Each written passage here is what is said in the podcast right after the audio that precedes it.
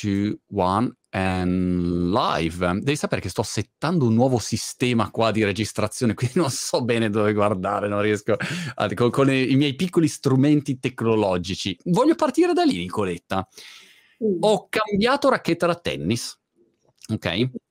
E come tutti i giocatori pessimi, sono convinto che adesso con questa nuova racchetta chissà cosa succede. E allora sono andato nel negozio di, di tennis, qua a Brighton c'è un negozietto, insomma, dove, dove vado lì ogni mese a, a rincordare le racchette. E, e questo tizio, che è il proprietario del negozio e sono la sua gallina dalle uova d'oro, lui stesso mi ha detto: Senti, ma perché non provi, come dire, al posto di continuare a cambiare provi a, a, giocare un po' meglio, no? Così almeno a prescindere insomma, dalla racchetta. Va bene, però può sempre aiutare l'idea che la racchetta ci, ci, ci, possa dare una mano a essere più performanti. Se ci crediamo mentalmente, probabilmente ci aiuterà. Quindi va bene così, tu continua a credere che quella racchetta ti può dare una mano, eh, entra in sintonia con quella racchetta e qualche cosa di buono verrà fuori. Esatto. Avevo letto, eh, forse un po' di tempo fa, avevo letto di questo esperimento dove ehm, ti ti dicevano guarda, um, prova a giocare con, non so, immagina una racchetta da tennis, ok, e tu giocavi. E poi ti dicevano guarda, questa è la racchetta con cui ha giocato Roger Federer, ok? E con cui ha vinto, non so, Wimbledon. E provavano a testare se c'era un miglioramento e effettivamente a volte uno dice chissà come funziona questa racchetta. E, è incredibile come, come tu ti possa, come dire, condizionare da solo, a prescindere poi dal tuo livello tecnico e strategico. Assolutamente sì, il mio lavoro è tutto basato su quello. Il momento in cui noi impariamo a giocare un po' con la nostra testa, riusciamo a far fare cose incredibili, perché è vero. Eh, io dico sempre quando mi chiedono che lavoro fai, dico faccio la corniciaia. Eh, in ah. realtà... Questo non l'ho mai sentito. Eh sì, cambio le cornici alle cose. Questo è quello che faccio. Quella stessa cosa la puoi guardare in un modo e la puoi guardare in un altro. Con, in quel modo lì eh, l'effetto è un effetto magari negativo, se tu la guardi da un'altra prospettiva la riesci a vedere in un modo che può essere utile per te. Per cui faccio questo, in realtà aiuto a cambiare le cornici alle cose. Da, anni, da quanti anni fai la corniciaia? Mi piace questo. Da vent'anni. Vent'anni, sì, ho cominciato quando nessuno sapeva che cosa fosse un mental coach e, e io invece mi sono innamorata follemente eh, di, di, di, questo lavoro e, e, e, ho avuto un po' la visione, nel senso che ho immaginato dove, dove potesse arrivare, quanto potesse essere utile, per esempio, appunto nel mondo degli sportivi, ma non solo. E, e quindi l'ho portata avanti con tutte Ma le mie... vent'anni fa, nel momento in cui uno diceva ok, voglio fare il mental coach, come dire, non c'è l'università di mental coach, coachaggine o cioè c'era, non so, il, il Tony Robbins di turno piuttosto che esatto, questo. E quindi di volta in volta io facevo delle formazioni che erano eh, utili, che mh, mm, sono passata dalla programmazione neurolinguistica, mh, mm, eh, piuttosto che vari master che c'erano, che di volta in volta io eh, frequentavo per avere sempre, per aumentare le mie competenze. Poi nel tempo ho cominciato ad avvicinarmi a cose perché mi rendevo conto che lavorare solo, solo a livello mentale poteva essere limitante, stavo, stavo perdendo il corpo che invece Mm. è, molto più sincero della nostra mente e allora mh, mm, ho cominciato a studiare il respiro, per cui sono una facilitatrice di respiro, eh, poi mi sono resa conto che se si rimaneva troppo eh, sulla mente razionale ci si perdeva di nuovo qualcosa di importante, quindi ho cominciato a studiare l'ipnosi da performance, l'ipnosi ehm, e, e, e sono andata avanti così, cercando strumenti che mi potessero aiutare a, ad aiutare meglio. E hai, ho visto una, un, un, focus molto incentrato sullo sport, diciamo, non esclusivamente, ma molto incentrato anche su, sullo sport, corretto? Beh, sì, diciamo che mh, è nata per caso perché io ho tre figlie e sono sempre state sportive, quindi ho cominciato, loro sono state le mie cavie, eh, uscivo dalle situazioni e sperimentavo su di loro. Eh, sì, assolutamente bello, ho fatto volta, è stata una roba divertentissima perché venivo dall'America dove avevo fatto un corso di ipnosi ehm, e mh, mi avevano insegnato un'induzione rapida di quelle dormi eh, e ah le mie figlie, tutte le volte che tornavo dai corsi, mi dicevano: Mamma, mamma, mamma, facci sperimentare qualcosa. Ho detto: Vabbè, vieni qua che ti faccio un'induzione, un'induzione ah. ipnotica. E, e, e, c'era la sua amichetta del cuore, loro avevano 16 anni, e, che ha detto: No, ma posso partecipare, posso vedere? Sì, sì, certo, puoi partecipare, puoi vedere. Io chiaramente l'ho fatto un po' così, un po' anche per gioco, però ha funzionato perché ho fatto dormi e lei si è accasciata sul divano io mi sono spaventata da morire, mi ha fatto un'impressione tremenda quella roba. Lì non ti dico l'amichetta, è rimasta scioccata, ancora adesso lo racconta. E ho deciso che no, che non è, non è il mio, le induzioni rapide non mi piacciono, mi piace più accompagnare le persone. ha, fatto, ha fatto più impressione a me. Però ecco, sperimentavo su di loro. E, con, con, dei bei risultati e, e da lì eh, il mio primo cliente professionista è stato un fantino del Palio di Siena eh, con lui ho cominciato questo percorso che ci ha portato, eh, che lo ha portato eh, a vincere cinque pali, per cui è, wow. dei, è diventato uno dei fantini più vincenti della storia del Palio di Siena.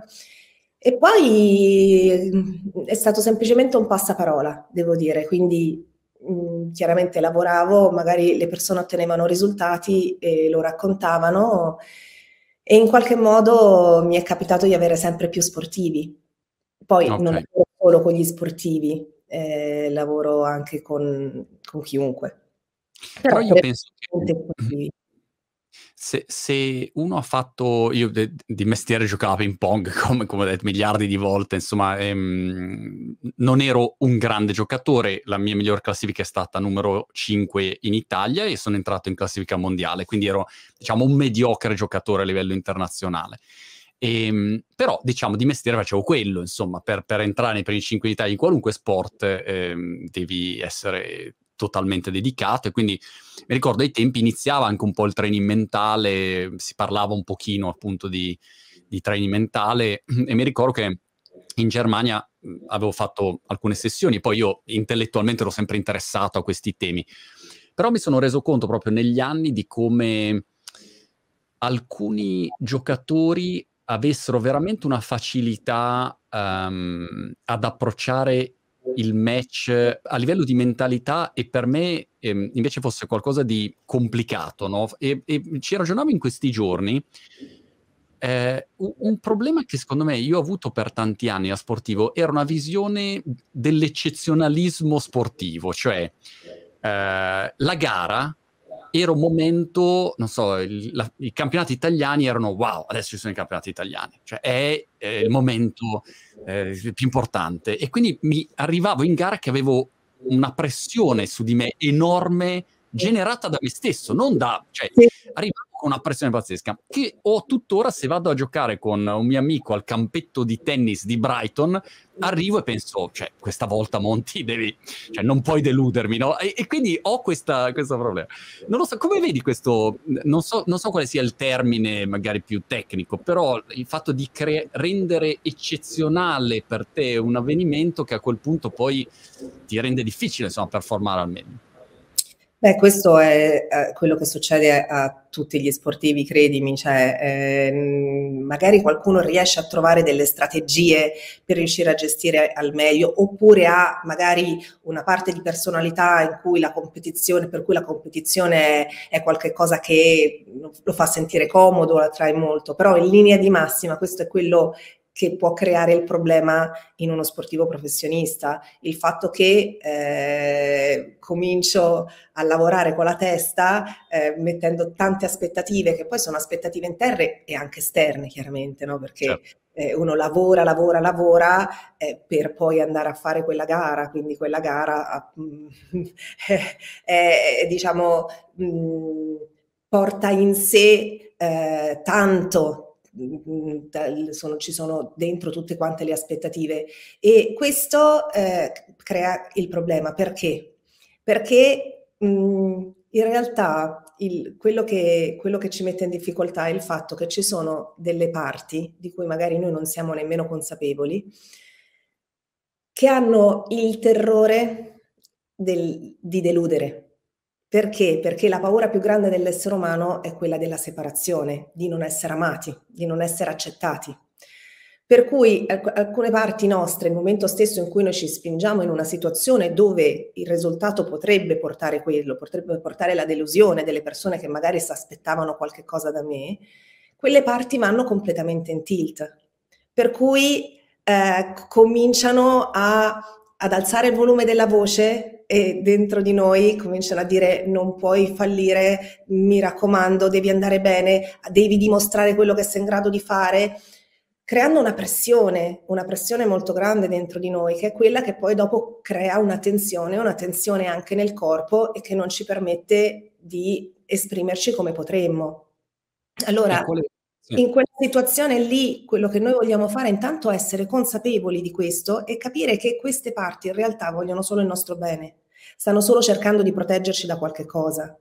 In quella situazione la cosa importante da fare è ascoltare e accogliere mentre noi cerchiamo di combattere, le persone vengono da me e mi dicono non voglio più avere paura, non voglio più avere pensieri negativi. E io gli dico sempre mi dispiace, non sono la persona giusta, perché non si può non avere paura, non avere pensieri negativi, perché quelli che tu percepisci come pensieri negativi in realtà sono pensieri che nascono da queste parti che stanno cercando di proteggerti dal rischio di, eh, del, di quella famosa delusione, dell'allontanamento, della separazione di quant'altro. Però sono parti che nascono quando noi siamo bambini, quindi vanno semplicemente accolte eh, e, um, e si parla.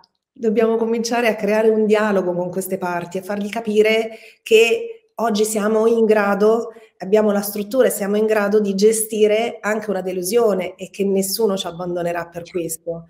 Allora, semplicemente il fatto di accogliere e di ascoltarle abbassa il volume del tono di quelle parti e quindi ci permette di andare con una maggiore serenità. E poi ci sono tutta una serie di cose importanti da fare quando si va a fare una gara, che è imparare a allenarsi, entrare nello stato della massima concentrazione, quindi eh, stare nel momento presente, eh, costruire delle immagini positive, perché anche quello spesso facciamo, cominciamo a immaginare tutto quello che potrebbe andare male ma se io immagino tutto quello che potrebbe andare male, siccome per la mia mente qualche, una cosa vividamente immaginata, la mente la percepisce come una cosa realmente che, che sta realmente accadendo, nello stesso istante in cui creo delle immagini negative, il mio corpo comincia a reagire. Arrivano le scariche ormonali che fanno sì che io reagisca ad una situazione di pericolo. E quindi arrivano tutte quelle sensazioni fisiche eh, che abbiamo quando siamo in, in, quando certo. lo percepiamo come uno stato di ansia, per cui eh, le palpitazioni, eh, la mancanza di salivazione, la sudorazione eccessiva, l'agitazione. Eh, ho capito, però il corpo sta reagendo alle immagini che tu stai creando nella tua testa in quel momento. Quindi bisogna imparare ad allenarsi a creare immagini di quello che vogliamo che succeda, non di quello che non vogliamo. Ti faccio una domanda. Come gestisci um, una conseguenza negativa che può essere una sconfitta o un avvenimento um, che non è andato come tu avresti voluto e come l'avevi visualizzato nella tua testa. Ti faccio questo esempio. Io mi ricordo una volta vado in Germania a fare uno spareggio e match decisivo a squadre Peraltro ogni volta che arrivavo c'era il presidente della squadra che mi prendeva in un angolo e diceva Montemagno, heute zweite punte. No, oggi devi fare due punti. Quindi una pressione addosso, tutti una pressione addosso. E, ehm, e co- spostando in, in modo sbagliato immediatamente l'attenzione su la vittoria al posto che la prestazione, cioè io devo concentrarmi su, sulla mia prestazione, poi la vittoria è una conseguenza della mia prestazione, non posso pensare alla vittoria e basta. Comunque, a un certo punto devo giocare con questo giocatore no? eh, cinese molto forte e io mi metto lì e inizio proprio a visualizzare il, il, top, il meglio di quella prestazione. Entro in campo e mi massacra completamente. E, e come dire, la mia reazione è stata porca miseria, però vedi, sono stato qua, ho visualizzato, fatto e, e non è andata bene. E questa è una cosa che magari succede eh, non solo nella prestazione sportiva, no? magari sei lì che cerchi di, di, di avere tutte le, sue, le tue, come dire, ehm, le, le, tue immagini mh, non positive, ma mh, un, una, diciamo, un immaginario che ti aiuti a rendere al meglio, che non vuol dire che poi le cose andranno bene o vinci, no? Però magari hai questa associazione, allora dici, vabbè, allora non serve. Qual è il modo giusto per, eh, per gestire una sconfitta anche eh, dopo che cerchi di approcciarla nel miglior modo possibile? Beh, allora, quello che io faccio con le persone che seguo è eh, intanto fermarsi un attimo e accettare il fatto che arrivi un'emozione negativa perché c'è stata una sconfitta. Se non ci fosse quello io mi preoccuperei molto. Per mm. cui quando mi sono particolarmente arrabbiati gli dico ok ci sta, va bene, è giusto che tu sia arrabbiato perché ci, vuol dire che ci tieni. Però immediatamente dopo ci si ferma e si fa una riflessione su quello che è successo. E possono esserci due situazioni diverse. La prima, non ho fatto tutto quello che avrei potuto fare. Sono andato a letto tardi la sera prima, non ho mangiato nel modo giusto, non ho espresso al meglio le mie possibilità, eh, non ho gestito la mia mente come avrei potuto.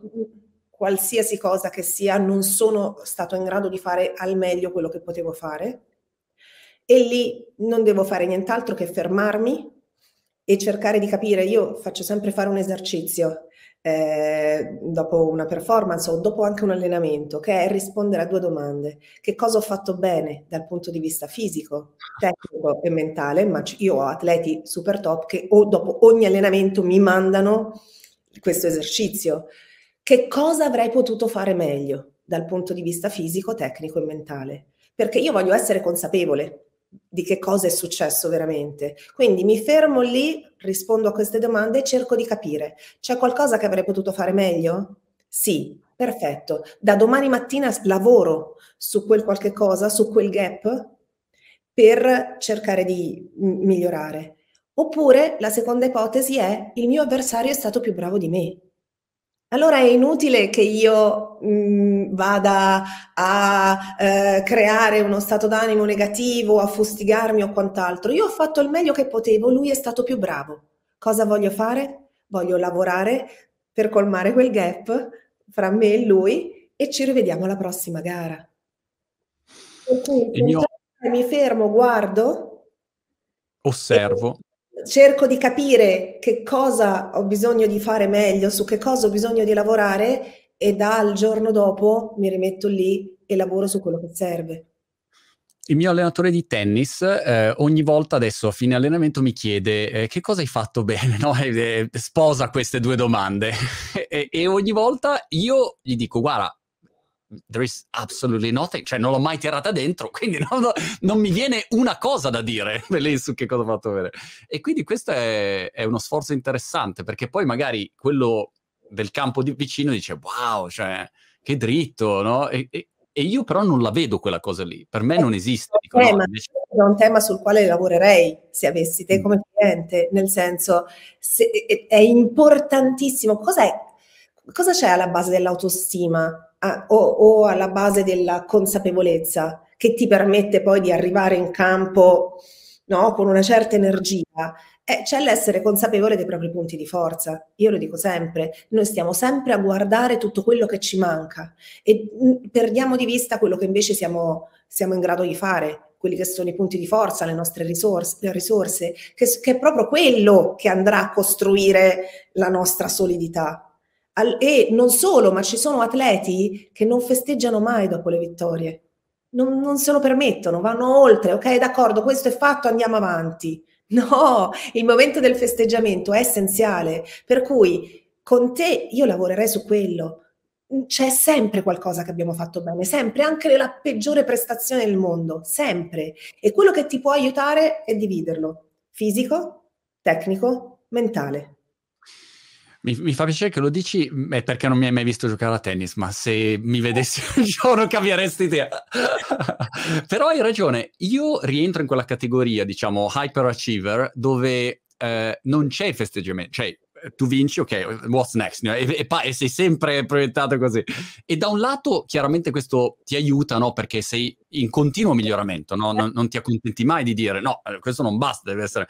E dall'altro lato, però, eh, dici, vabbè, ma ogni tanto potrò festeggiare, no? E quindi adesso ovviamente eh, co- con l'età cambia, ecco, ti piacerebbe a volte tornare quando avevi 20 anni ed eri in gara con la mentalità che riesci a avere adesso, no? Questo è eh. purtroppo la, la cosa non... È che, che, dopo un po' dici, eh, purtroppo è andata, non è più possibile.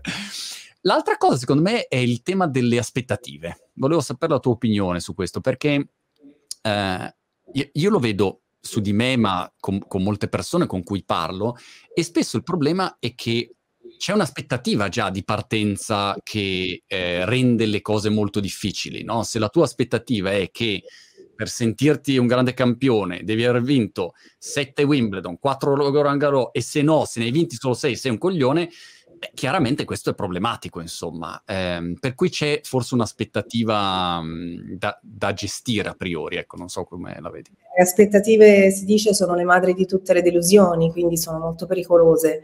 Eh, ora, mh, questo, questa domanda che mi hai fatto si, si, lega molto a quello che stavamo dicendo prima, cioè essere, eh, avere una mentalità eh, molto orientata a raggiungere gli obiettivi, quindi ci si pone degli obiettivi sempre maggiori, si alza l'asticella continuamente e ti puoi immaginare il tipo di cliente che viene da me spesso ha questa certo. parte di personalità molto sviluppata e incredibilmente il lavoro che faccio io li porta in una direzione diversa, ossia è proprio questa parte, questo se che, che gli fa alzare il telefono e chiamare me. Perché? Perché pensano, ok, adesso lavoro anche mentalmente che così divento ancora più performante e eh, per cui la chiamata arriva da quella parte lì. E soprattutto perché l'idea del, che si ha del mental coach è che sia un motivatore, cosa che a me mi fa venire la pelle d'oca, mh, mm, i capelli dritti e, e, e, cerco di far capire sempre alle persone che no, non, non si parla di motivatore perché se io eh, se, se, una persona deve avere bisogno di me per essere motivata, io non ho fatto bene il mio lavoro. Quindi semmai io insegno le persone ad automotivarsi, che è completamente diverso. Eh, spesso mi rendo conto che quella parte lì è fuori equilibrio, cioè quella persona è molto identificata in quel sé, quel sé che vuole raggiungere gli obiettivi e che quindi ti fa stare sul pezzo sempre, comunque, senza mai riposare. Ho vinto una gara? Bene, già sto pensando a quello che devo fare dopo, che è una parte importantissima, che è quella che permette a quelle persone di ottenere grandi risultati. Ma se sono troppo identificati in quella parte, quello che succede nel tempo è che cominciano a perdere divertimento in quello che fanno, perché si crea tensione, è una parte che crea una grande tensione. Quindi spesso io mi ritrovo persone che ottengono risultati straordinari, ma che non stanno più provando piacere nel fare quello che fanno, che cominciano a sentire la fatica, che si caricano di aspettative, che si caricano di pressione e questo nel tempo poi si ripercuote nel corpo, per cui cominciano ad arrivare gli infortuni, che non sono mai un caso. Chiaro. Allora, il lavoro faccio io in questo caso qui è aiutarli a riportare un equilibrio, quindi fare riemergere una parte che è rinnegata, perché se c'è un sé primario così potente, quel sé primario fa sì rinnega che noi rinneghiamo il proprio opposto, quindi faccio riemergere quella parte che io con i ragazzi chiamo il sé cazzarone, quindi mm. ritornare a una parte che è... È un termine tecnico questo, scientifico. Assolutamente tecnico-scientifico, che è quella parte che ci permette di riposare, di rilassarci, di divertirci con gli amici, di andare a prendere l'aperitivo. Paradossalmente, quello che succede è che loro dedicano decisamente più tempo, cominciano a dedicare, facendo riemergere questa parte, decisamente più tempo al divertimento, al piacere, al, al riposo, ma ot- cominciano a ottenere più risultati di prima ritrovando il piacere e il gusto di fare quello che fanno, quindi allentando tutto e allentando anche il corpo. Sì, sì, assolutamente, è, è, è, proprio un bilanciamento diverso. Pensa che ieri parlavo a pranzo con un mio amico che diceva come va il tuo tennis? E la prima cosa che gli ho detto è stato, sai che è incredibile, Se, quando vado a giocare, che io vinca o che perda, torno a casa sempre incazzato. Non sono mai, capito? E, e, e, sono a un livello amatoriale, no? Ma perché, cioè, la mia aspettativa è che entro in campo e penso di essere Roger Federer, no? E invece sono un qua qua qua cinquantenne pelato che non la tira dentro mai. Però eh, mi manca proprio quel, quel livello di, di, cazzeggio. Ecco, una cosa che, che noto divertimento, è essenziale. Ti devi andare a divertire e se ti diverti tiri fuori il meglio, puoi star certo di questo. E poi smetti di dirti che sei un, un incapace o quant'altro, perché facci caso. Certo, non le parole ti identificano. Meno, però te lo continui a ripetere. Eh, ok, è una sorta di, anche di, di, rete di salvataggio, no? Ok, quindi vabbè, ma io in fin dei conti sono un, un giocatore della domenica. No, cioè smetti di dirti questo. Comincia a dire che vuoi diventare per quello che puoi tu oggi, per la persona che sei, per l'età che hai o quello che sia, un giocatore fortissimo. E va bene così. E vai e porta questo, smettendo di raccontarti cose che in qualche modo ti autolimitano. Sono, poi profezie che si autoavverano, no? Nel momento in cui continui a taggarti in un certo modo. Certo. La, e soprattutto, la... cioè, ti, in qualche modo ti mandano in frustrazione, perché se io continuo a ripetermi questo, so che nonostante io mi imponga degli obiettivi che sono obiettivi ambiziosi, in qualche modo quello che io mi racconto va in contraddizione con i miei obiettivi ambiziosi. Non potrò mai raggiungerlo se sono questa roba qua. Ma no. Sì, sì. C'è, c'è, un contrasto di base. Contrasto Sai la cosa, la cosa, che ho notato, ehm, Nicoletta, è questa, e, e, mm, volevo la tua opinione sullo sport professionistico o, o diciamo in generale su questo approccio anche al lavoro olimpico, lo definirei. Um, dove c'è un'idea di, di, competizione con la carriera che dici sempre più su, sempre più su, i, i vincitori sono solo quei tre e gli altri sono tutti dei coglioni. Però la cosa che ho notato è che a, avendo fatto mh, in modo um, mh, professionistico uno sport per tanti anni, il mio approccio allo sport, qualunque sia, cioè che io, tu mi dici andiamo a giocare a pallavolo, che non so giocare, io non entro in campo per divertirmi, entro in campo per vincere. È proprio un approccio diverso e sono, come dire, completamente um, distorto da questo punto di vista, no? Perché mi sono condizionato per anni a avere un certo tipo di approccio. E quindi è molto difficile paradossalmente dire ah, andiamo a cazzeggiare, giochiamo a basket. Non so, appena parto, il mio, la mia reazione di default è ok allora, se gioco a basket, inizio a allenarmi, come prendo un allenatore, comincio a guardare video 24 ore al giorno, cioè inizio a, affrontarlo così. Anche se io non voglio giocare a basket, capisci? Cioè, non è che ho alcuna ambizione. Allora, questo... Quello è il tuo sé primario. Tu hai un cioè. sé primario che vuole raggiungere obiettivi, che vuole essere performante.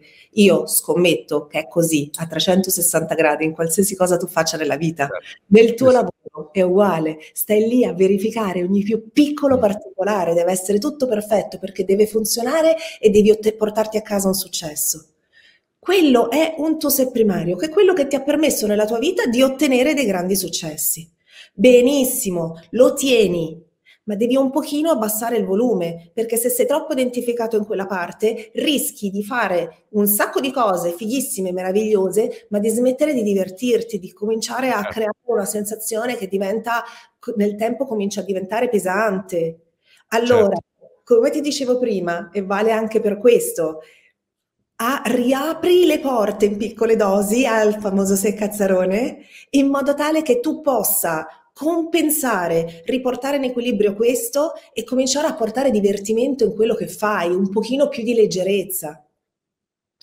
Yes, assolutamente. No, no, concordo in pieno. Devo dire, negli ultimi anni è sempre più facile. Poi vivendo a Brighton è ancora più facile, però, però il, il, ragionamento a volte è ma perché non ci sono arrivato prima, no? Perché non l'ho capita prima sta cosa, no? Co- come fai a, a conciliare, ecco, una strategia che magari ti funziona a livello di risultato agonistico nel lavoro, ma poi a livello personale magari non è il migliore investimento che puoi fare.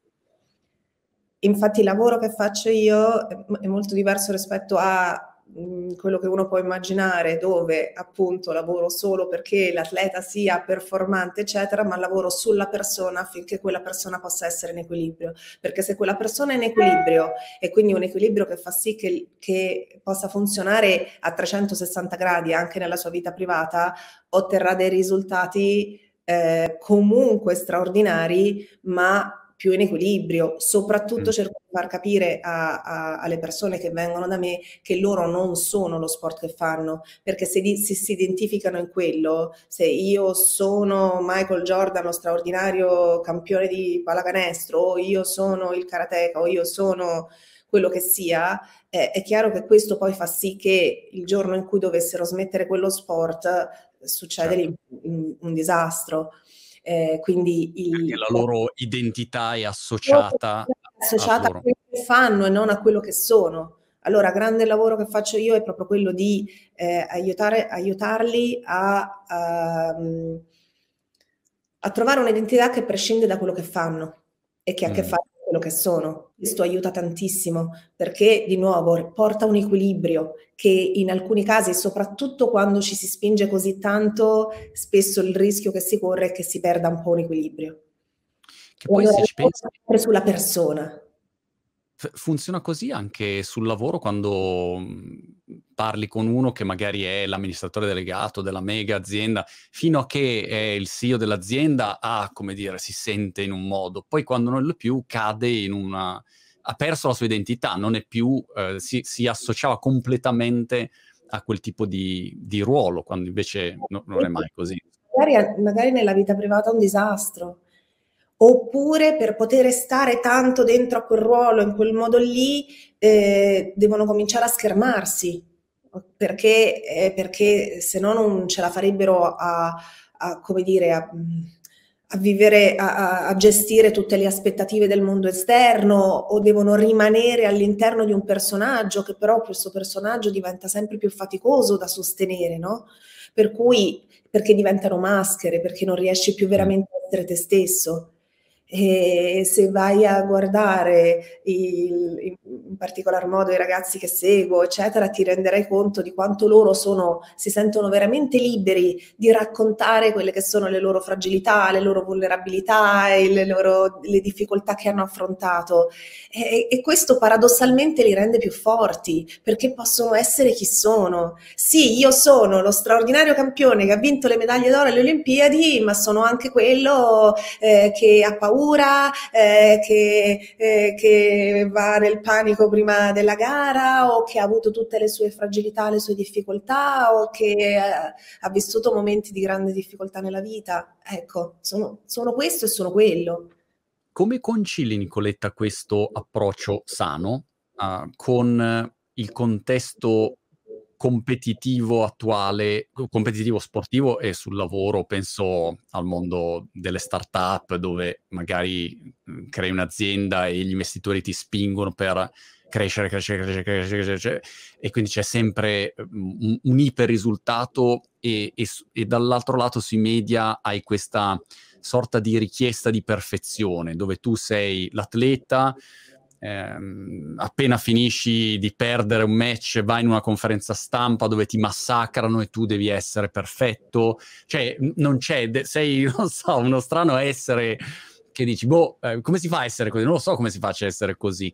Come fai a conciliare, diciamo, tutto quanto, no? Perché poi uno compete all'interno di un contesto mediatico che, che, ha alcune regole, che cerca lo scandalo, bla bla bla, sono tutti i casini che conosciamo. Ok, bisogna imparare a riconoscere quello che è tuo da quello che non è tuo e imparare a non prendere quello che non è tuo. Eh, una delle cose principali che insegno alle persone è a non farsi condizionare dalla fretta, sopra, dalla fretta interna, ma mm. anche dalla fretta esterna. Eh, Napoleone diceva: Siccome ho molta fretta, vado molto piano. È mm.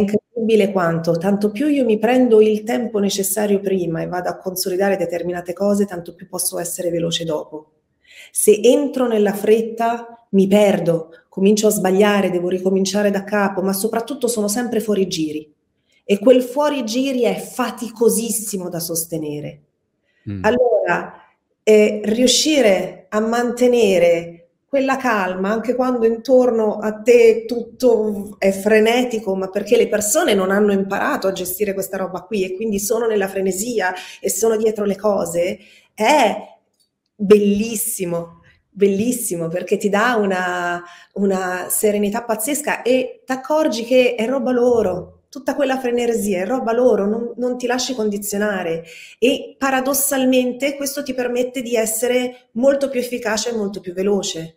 Una delle cose che insegno per esempio a, a, chi seguo è eh, esistono quelli che, vengono, che si chiamano ritmi ultradiani, ossia noi abbiamo 90-120 minuti di picco e poi 20 minuti di valle. Quei 20 minuti di valle sono il momento in cui io sono, sono super performante, sto sul pezzo, va tutto bene, eccetera, poi improvvisamente mi prende l'abbiocco.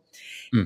Quindi eh, sono stanco, non riesco, faccio fatica a rimanere concentrato. Quello che ci hanno insegnato a fare nel momento in cui arriva il momento di valle è quello di vado a prendere un caffè per ritirarmi su, perché devo stare sul pezzo, devo continuare a essere performante. Ora, quello che succede è che se io non mi permetto di affossare quella valle, non innalzerò il picco dopo. E quindi il picco dopo sarà sempre più basso, sempre più basso, sempre più basso. Per poter innalzare tanto i picchi devo permettermi di affossare le valli, vuol dire che devo permettermi quei 20 minuti di fermarmi, non fare niente, riposare. Questo fa sì che il picco dopo io sarò ancora più performante. Mm. Il momento in cui capisco questo, mi rendo conto che quella pausa e quel riposo è super funzionale alla performance senza di quello non potrò essere performante o sarò meno performante, nel tempo sempre meno, perché poi certo. questo meccanismo tende a viziarsi fino ad arrivare in una situazione dove io sono sempre fuori giri, con una sensazione di ansia costante perché non mi sembra di avere mai abbastanza tempo, oppure eh, il contrario, faccio fatica ad alzarmi dal letto perché non ho più voglia di fare nulla. Però questo è, quello, è, il risultato di non esserci permesso di rispettare i ritmi ultradiani l'importanza della, de, della, pausa e tornando a quello che dicevi prima, insomma, avere dei momenti di bilanciamento dove non sei sempre in, in push continuo.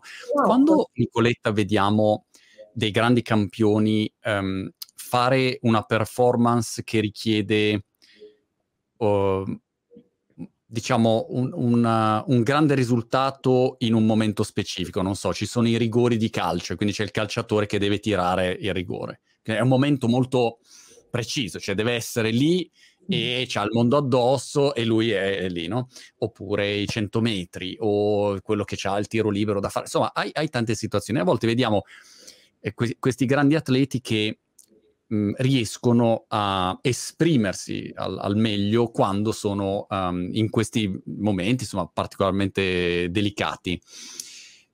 Per prepararli a affrontare quelle situazioni, c- quali sono per te gli elementi principali? Cioè sono semplicemente dei è un condizionamento dove ti sei ancorato un certo tipo di stato mentale, quindi in automatico entri in questo stato mentale e, e, e let it go, eh, co- come si fa a preparare questo tipo di, di, approccio? Non so se mi sono spiegato bene. Insomma. Perfettamente, perfettamente. Ehm, è lo stato della massima concentrazione, quello stato in cui le antenne sono sollevate, eh, hai accesso a tutto il tuo potenziale, a tutte le tue risorse, eh, è come se il mondo intorno scomparisse, tu sei completamente focalizzato in quello che stai facendo, è eh, il, lo stato della transipnotica, ok? Quindi mm. tutta l'attenzione è all'interno e non è più all'esterno. Quello stato lì che spesso pensiamo che ci arrivi, no? Io quando chiedo agli atleti, ok, cosa ti ha permesso di essere in stato quel giorno, di portarti a casa mm. quel risultato? Loro mi dicono, non lo so, quel giorno eh, c'ero, ero nel flusso. Ok, cosa te le ha permesso? Non lo so e invece ci sono delle caratteristiche molto precise che ci permettono di essere nello stato della massima concentrazione, che è lo stato in cui mente e corpo sono perfettamente allineati. Vuol dire che nello stesso istante in cui la mia mente sta pensando a un movimento, il mio corpo la sta già facendo. È velocissimo. Per entrare in quello stato servono due cose. La prima, stare totalmente nel momento presente. La seconda, portare l'attenzione a una cosa per volta. Mm. Io rimango in qualche cosa che è successo nel passato, per cui rimango sull'errore che magari ho fatto un secondo prima, o piuttosto mi sto già proiettando a quello che succederà dopo, cosa succede? Succede che io sto pensando a qualche cosa, il mio corpo risponde a quello che sto pensando e quindi non riesco a essere performante in quel preciso momento. Cioè il, il, corpo in quel momento segue, è quello che io faccio sempre l'esempio di chi fa cavallo salto ostacoli, no? Quante volte si vede eh, il, il, cavaliere fare percorso netto fino all'ultimo ostacolo e l'ultimo ostacolo il cavallo butta giù la barriera. Spesso questo succede perché è riuscito a rimanere concentrato nel momento presente, portando l'attenzione una cosa per volta per tutto il percorso, quando è arrivato all'ultimo ostacolo ha cominciato a guardare il traguardo e quindi a pensare di essere arrivato. Il, se io penso di essere arrivato, il corpo si rilassa, il cavallo lo sente e butta giù la barriera. Mm. Allora, questo stato si può allenare. Io posso esercitarmi tutti i giorni ad allenarlo, facendo tutta una serie di esercizi che mi permettono di entrare volontariamente nello stato della massima concentrazione e, e allenarmi a tenerlo per più tempo possibile che è quello che, che, io insegno alle persone che seguo, che poi dopo ti permettono, come è successo a Marcel nella finale, di essere totalmente lì, tanto da percepire, ed è stato l'unico che è rimasto fermo nella falsa partenza. Per, per mm. a rimanere fermo in una falsa partenza in una finale olimpica vuol dire che tu sei talmente tanto in stato che hai percepito tutto, cioè tu cioè, non eri pronto a partire perché non era ancora il momento. Chiaro, chiaro quando vedi magari una gara, non so, vedi dei rigori di una finale di calcio, in base alla tua esperienza, riesci a capire dai segnali del corpo, da, da come respirano, a dire mm, questo c'è, questo non c'è, o, o, è qualcosa che a volte inganna uh, anche te, lo vedi all'esterno e dici, boh, sì, non... sì, allora può ingannare, però allora io sono vent'anni che faccio questo lavoro e quello su cui io mi sono allenata tantissimo in questi vent'anni, che è quello che mi, mi, permette oggi di fare la differenza, è eh, l'ascolto. Quindi mi alleno a sentire, a percepire, a sentire l'energia e, quest- e quindi in qualche modo mi arrivano delle informazioni che sono informazioni molto utili, cioè mi permettono di capire se quella persona è in stato o non è in stato.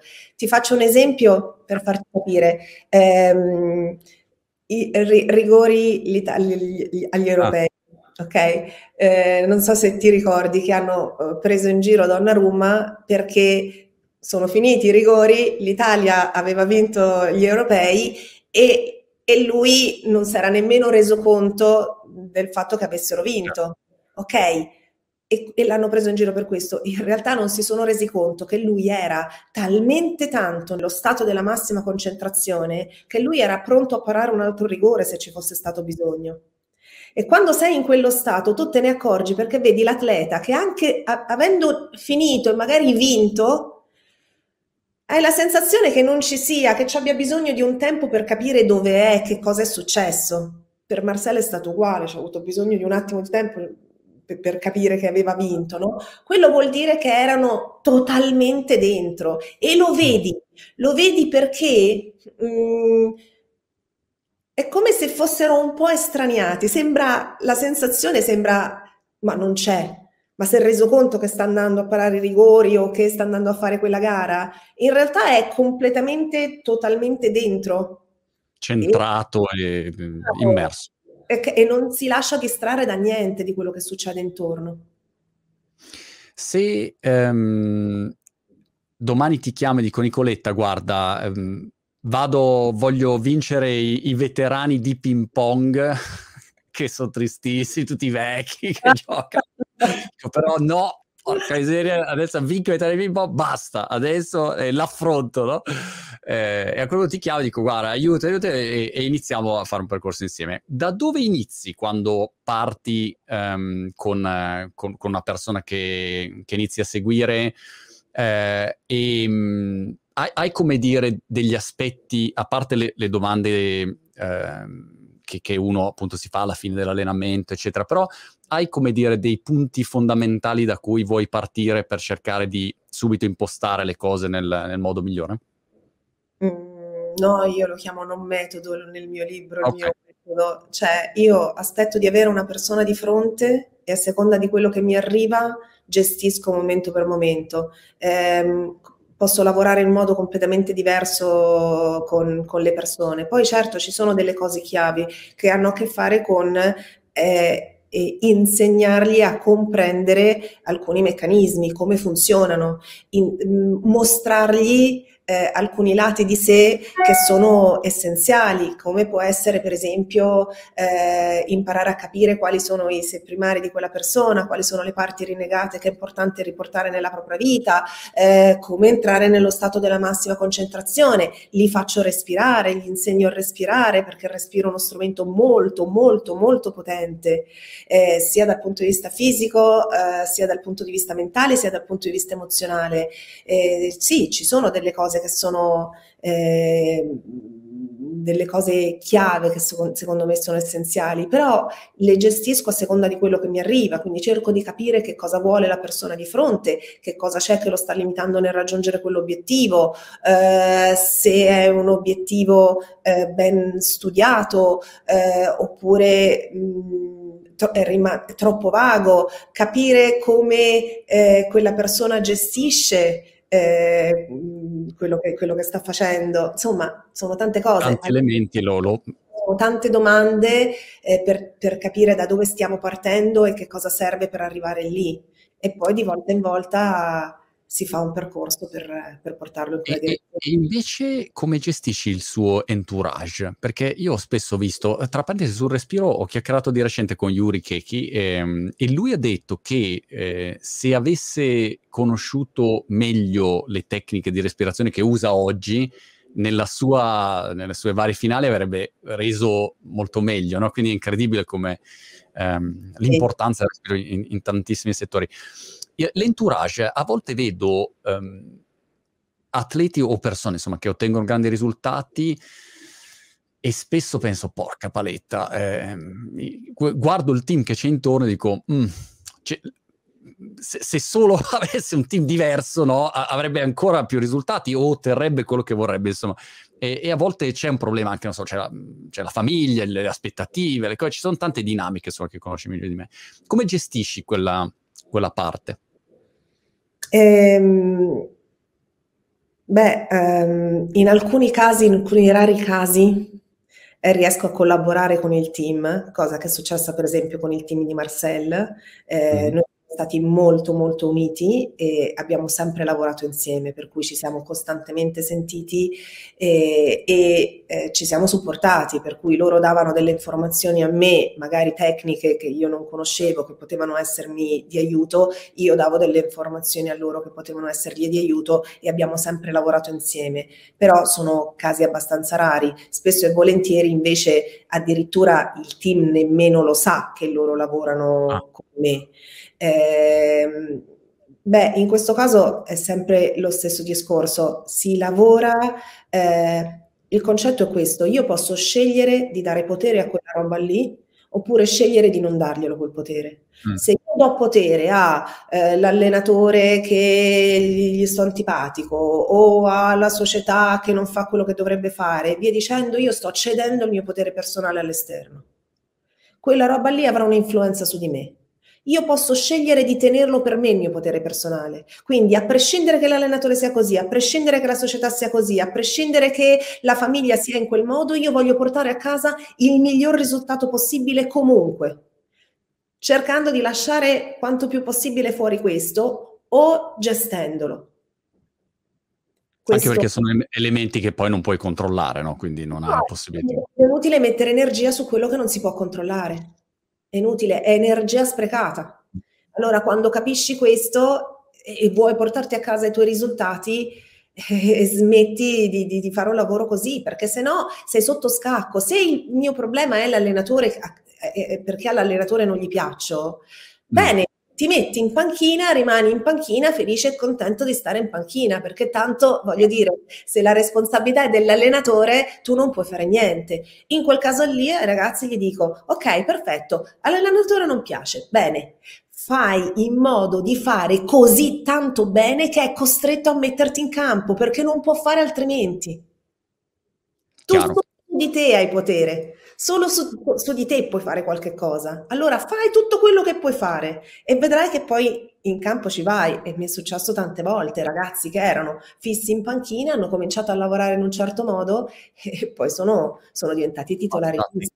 Ma mi dici una cosa um, sulle um, le nuove abitudini, come, perché spesso è, fat, è, un fatto di creare una nuova abitudine, una nuova abitudine di pensiero, una nuova abitudine fisica, una nuova abitudine eh, certo. respiratoria, è un'abitudine, no, una volta che ce l'hai è, è, tutto più facile, insomma, ti viene anche più spontaneo. Qual, qual è il suggerimento nel momento in cui uno deve innestare una nuova abitudine ehm, e, e, quanto tempo ci vuole realisticamente? Eh, è, qualcosa che richiede un sacco di tempo, perché spesso gli atleti non hanno tempo, no? Hanno la gara tra un mese e quindi devono stare sempre... Come, come affronti il tema delle abitudini? Um, allora, mm, quando mi chiedono qual è, secondo, secondo te qual è il segreto del successo, io lavoro con tante persone di successo, io dico sempre il segreto del successo è l'impegno una persona di successo è disposta a fare quello che tutti gli altri non sono disposti a fare. Per cui mettere nella propria vita delle nuove abitudini è faticoso. Eh, respirare tutti i giorni, 4 minuti al giorno, è faticoso. Eh, portare l'attenzione, cioè allenare lo stato della massima concentrazione, è faticoso. Quindi quello che faccio io è lavorare sulla motivazione. Quanto è importante per te raggiungere quel risultato? Ok, se è così tanto importante, devi essere disposto a fare quello che serve per arrivare lì. Se no, va bene uguale, però poi non, va, ti deve andare bene anche a te non raggiungere quel risultato, perché sai di non aver fatto quello che serviva per poter arrivare lì. Per cui lavoro sulla motivazione e non c'è sì, ci sono gli studi che dicono 21 giorni, io non, non, entro in queste cose qua, sono cose tecniche, non mi interessa. Io so che ci, delle volte si possono ottenere risultati anche molto velocemente se com- capisci, cioè quello che a me serve fare è far capire a quell'atleta il vantaggio di fare quella roba lì. Se capisce qual è il vantaggio, è un atleta, vuole raggiungere quel risultato, lo fa. conseguenza immediata. De- subito, lo mettete in pratica quella roba subito e ottiene un risultato velocissimo. È incredibile quanto velocemente si possano ottenere risultati. Per cui dipende dalla motivazione, dipende da quanto so- sono stata abile io nel fargli capire il vantaggio che si porterà a casa se porterà avanti quella cosa lì. Chiaro, chiarissimo su, su, di te che, che, analisi fai? Come, che cosa hai fatto bene oggi e, che, e dove ti, ti miglioreresti? Ne, così, da qua eh, in avanti, hai qualcosa in particolare sulla quale vorresti lavorare, sulla, dove vorresti migliorarti, de, degli obiettivi particolari che, che hai in testa? Allora, mh, mhmm, quello che dico sempre è che per fare eh, il lavoro che faccio io o qualsiasi altro lavoro d'aiuto, diciamo così, devi capire che non devi mai smettere di lavorare su di te. Io credo che le mie capacità vengano da questo. Sono vent'anni che lavoro su di, su di me. Ho finito questo fine settimana quattro giorni di formazione su di me, dove io ero corsista dove mi sono messa in gioco e, e, lo faccio sempre, cioè io costantemente lavoro su di me per andare ad aggiustare quello che c'è da aggiustare, anche perché eh, vai a, sono, mi piacciono le performance, mi piace ottenere risultati, mi piace pormi nuovi obiettivi, mi piace alzare l'asticella e quindi di volta in volta devo tirare fuori delle nuove capacità, delle nuove risorse e di volta in volta, man mano che succedono cose, devo ritrovare un nuovo equilibrio, perché gli equilibri cambiano. Non è che oggi ho trovato un, un equilibrio e rimane questo fino alla fine dei miei giorni. Magari magari, che è quello che dico sempre, cioè è, bis- bisogna pensare di avere voglia di lavorare su di sé costantemente, anche quando le cose vanno bene, perché anche quando le cose vanno bene ci sono degli equilibri che stanno cambiando. Per cui io eh, non ho mai smesso e mai smetterò di lavorare su di me costantemente. E hai qualche, diciamo, obiettivo particolare per il prossimo periodo di, di, settore, magari che ti interesserebbe? A parte il ping pong, dovresti entrare nel mondo del, magico mondo del ping pong, ma a parte, magari ci sei già, non lo so, però eh, hai, hai, qualche mh, mm, particolare, diciamo, desiderio, obiettivo sì, io, io, ho sempre degli obiettivi molto ambiziosi eh, che, che, nascono come dei sogni, però poi io mi metto lì piano piano, piano piano, magari ci vuole del tempo, eh, però, eh, però, poi in qualche modo eh, arrivo. bene, uno degli obiettivi più importanti che ho è far comprendere l'importanza di, del, del lavoro su di sé in assoluto alle persone e soprattutto nel mondo del, dello sport professionistico non puoi pensare di lavorare eh, sulla parte atletica, sulla parte eh, tecnica e non lavorare sulla parte mentale, anche perché questi ragazzi sono sempre spinti a, verso dei limiti importanti ed è pericoloso se non impari a gestirlo dal punto di vista emozionale, per cui si sentono tante storie di eh, ragazzi che finiscono con delle depressioni o con delle grandi difficoltà mm, e io trovo che sia una follia, per cui voglio portare questo. Mi piacerebbe addirittura che si cominciasse a portare questa attenzione nelle scuole, quindi gli insegnanti che insegnano i ragazzi devono essere per primi loro ad avere fatto un lavoro su di sé in modo tale che portino quello che devono portare comunicandolo in un determinato modo con un ascolto di un certo tipo. Sono sogni, ma io mm, l- lavoro per questo. Poi mi piacerebbe, se vogliamo eh, diciamo tornare un pochino più nel piccolo, mi piacerebbe eh, creare una mia scuola per uh, mental coach con il mio, con il mio approccio. Ci, ci Super. Super, eh, questo lo ti auguro in bocca al lupo per questo progetto e per tutto quello che, che fai. Nicoletta, è stato molto interessante e mm, ci teniamo in contatto alla prossima. Perfetto, grazie. ciao. ciao. ciao.